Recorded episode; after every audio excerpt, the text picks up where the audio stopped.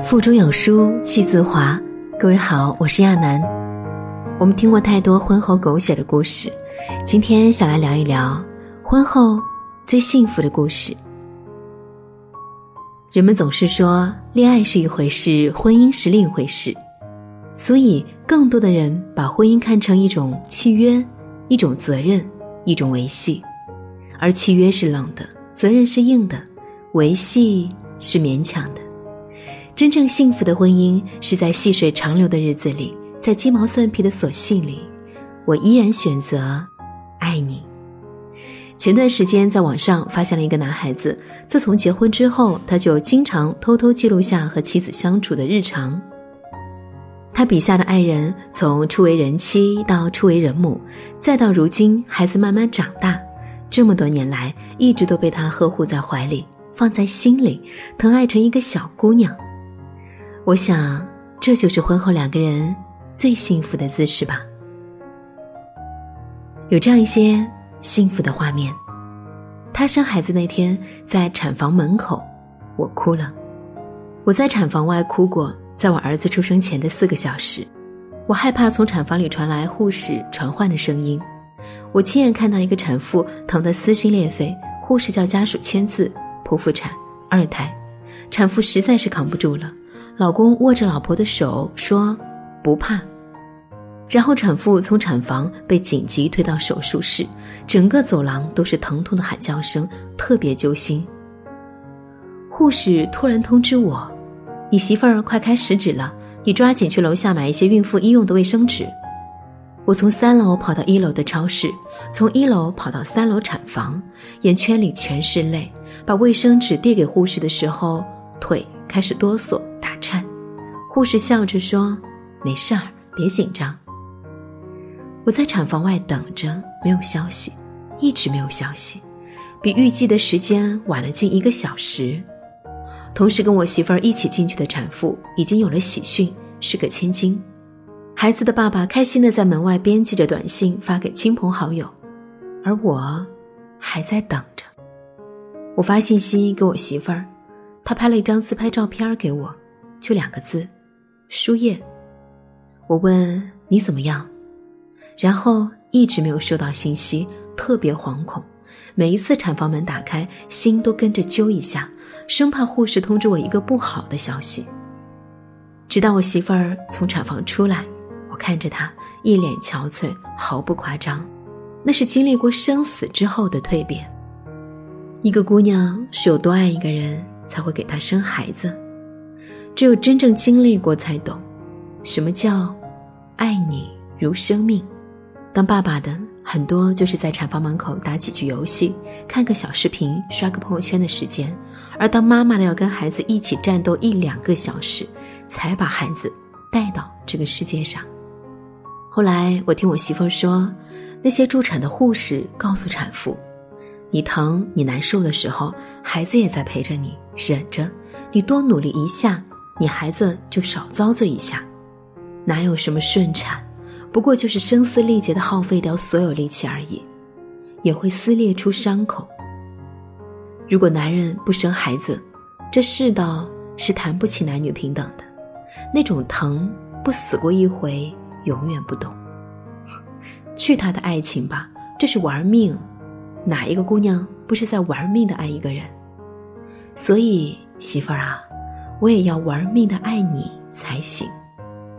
我媳妇儿特别懂事儿，每次吵完架都会主动认错。我就问她，是不是饿了？她点点头。在我们家，我深深的知道，只要我还统治着冰箱和煤气灶，只要我大勺一挥就可以调动三蔬六菜，这就是我的王国。无论吵架的时候，我媳妇儿有多狂。他都会在我进入厨房的那一刻变成一个萌萌哒小媳妇儿，因为食物可以封印住他倔强的灵魂。直到有一天，我媳妇儿要在厨房里煮面，我害怕了。我问她，要不要帮你荷包两个蛋？他说不用，你忙你的。然后他烧好水去追剧了。过了半个多小时，他站在书房门口，一脸委屈的样子。我问他。面不好吃，他摇摇头。我问：“荷包蛋不好吃。他摇摇头。我问：“那到底怎么了？”他说：“我忘记放面，水烧干了。”我说：“我是先笑两分钟呢，还是去给你煮面？”他说：“你先笑吧，我给你起个头。”然后我们两个人哈哈哈的笑起来。我放心了，厨房还是我的天下。咱俩结婚，你负责貌美如花。我来负责柴米油盐酱醋茶和养家。我媳妇儿没有工作，她不做饭，有我；她不洗衣服，有洗衣机；她不扫地，有扫地机器人；她不去菜市场买菜，我去。可是她没时间打扮，没时间聚会，没时间娱乐，没时间逛街，没时间淘宝购物。因为他有一个二十四小时无死角耗着他睡觉五分钟折腾两小时的儿子，他有多累？有一回我给他买了他最爱吃的红枣糕，他居然吃着吃着睡着了。他以前是个什么样的人呢？假如冰箱里有好吃的，他半夜醒来会偷偷吃完再回去睡觉。可是他有了儿子，连他最爱的枣糕他都不吃了。他有多苦呢？最开始，我儿子吃海鲜过敏，我媳妇儿就不吃海鲜了。有一回，我们路过一家餐厅，餐厅门口是那种烧烤的大排档，有香辣蟹、麻辣小龙虾。这是什么概念？以前对于我媳妇儿来说，这是续命的家伙。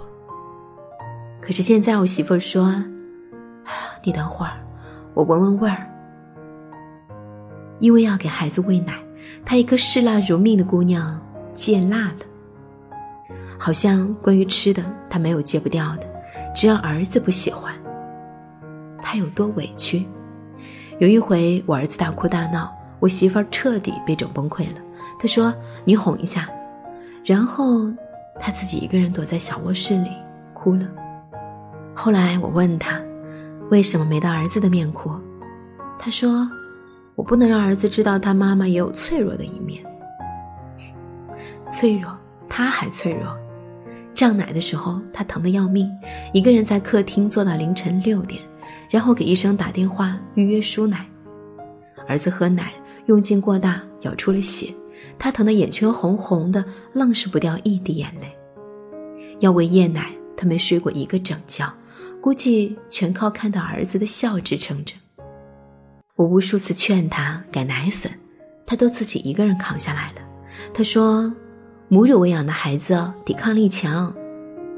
是的，我媳妇儿没工作，但是她比我更忙、更累、更苦。我媳妇儿问：“假如可以开工资，你愿意给我开多少？”我说：“九百。”我媳妇儿说：“你不爱我了。”我说：“九百五。”我媳妇儿说：“你果真不爱我了。”我说：“九百九。”不能再多了，我媳妇儿问为什么，我说你自己心里没数吗？所有钱都在你银行卡里，你每个月就给一千块的零花钱。我媳妇儿说，那你还留了十块钱呢，说是不是有外遇了？我说你再说一遍。我媳妇说，你是不是有外遇了？我特别生气，转身就走了。因为再这么纠缠下去，我很容易错过楼下蛋糕店的开业典礼。开业啊，大促销啊，十块钱五个榴莲酥啊。嗯，我媳妇儿最爱吃榴莲酥。一个男人最大的温柔是什么？你为我吃的苦，我心里都有数啊，傻姑娘。有一天，我媳妇儿问我，一个爸爸每个月挣多少钱才可以养活一个家？我说：“问这个干嘛？”他笑着说：“怕你累着。”我笑着说：“你少来，你是怕不够花。”他问：“你说我要不要去上班或者学个什么，好歹能贴补点家用？”我说：“不用，我能挣到钱。不过我建议你去学你喜欢的东西。有一天我不挣钱了，你养我。”他笑得特别开心，说：“好啊，好啊。”生完孩子以后，我媳妇儿去上了文化馆组织的那种公益课程，学国画。一开始我以为她三分钟热度，后来课程结束，她又跟着国学老师去任教的老年大学上课。再后来，她又上了国画老师自己办的素描班。没成想，他一学就是两年，我儿子都两岁了。有一天，他画完画回家，开心地说：“我可以养你了。”我在厨房做饭，愣愣地看着他。他笑着说。我老师说了，再学一年，我这水平可以开一个素描培训班教小朋友了。我失望地说：“哎，我还得养你一年。”生完孩子这几年，我突然觉得我媳妇儿的魅力值比以前更高了。他有了很多梦想，也在努力去做。他去考驾照，他学钢琴，他甚至开始恶补英语，想要以美术生的身份重新参加高考。前两天他还买了一个尤克里里，我突然怕有一天我配不上他的好。尽管现在我在挣钱养家，但是我依然觉得这个家里我媳妇儿最重要。他给了我无数跟大多数人不一样的婚姻状态，快乐、舒服、从容。我不会因为挣不到钱而焦虑，因为他说过会养我。所谓生活，不就是跟喜欢的人努力找一种彼此喜欢的方式养家糊口吗？无论你做什么决定，我都愿意始终站在你身边。很久以前，我媳妇儿就知道我最大的梦想就是写点东西，出本书。最艰难的时候，我一年不工作，他说：“你喜欢就写，我养你。”他确实说到做到，给我买了一台电脑。那时候没钱，还是十寸的那种上网本，我每天就在家写啊写，写啊写。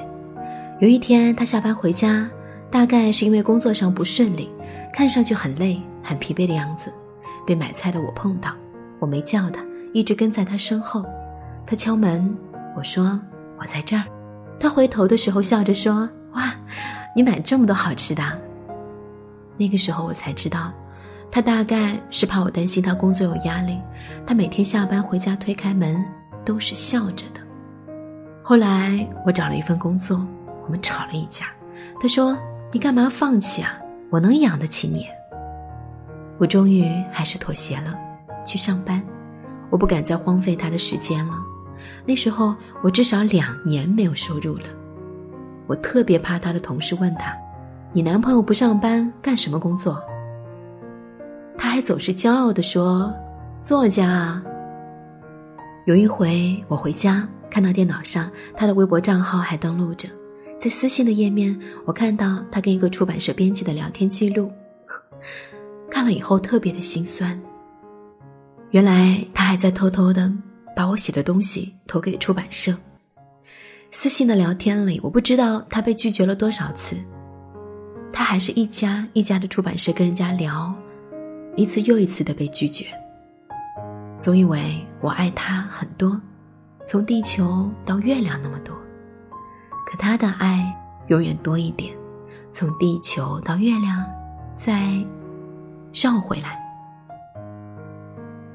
我媳妇儿怀孕的时候，说：“你尽管生，孩子我来带。”孩子一落地，我整个人都懵了。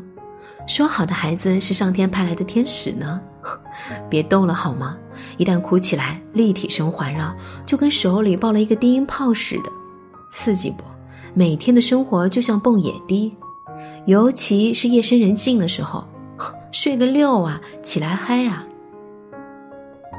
开始以为这是折磨，直到哄完孩子，我跟我媳妇儿在月夜里、雪夜里、雨夜里促膝聊天。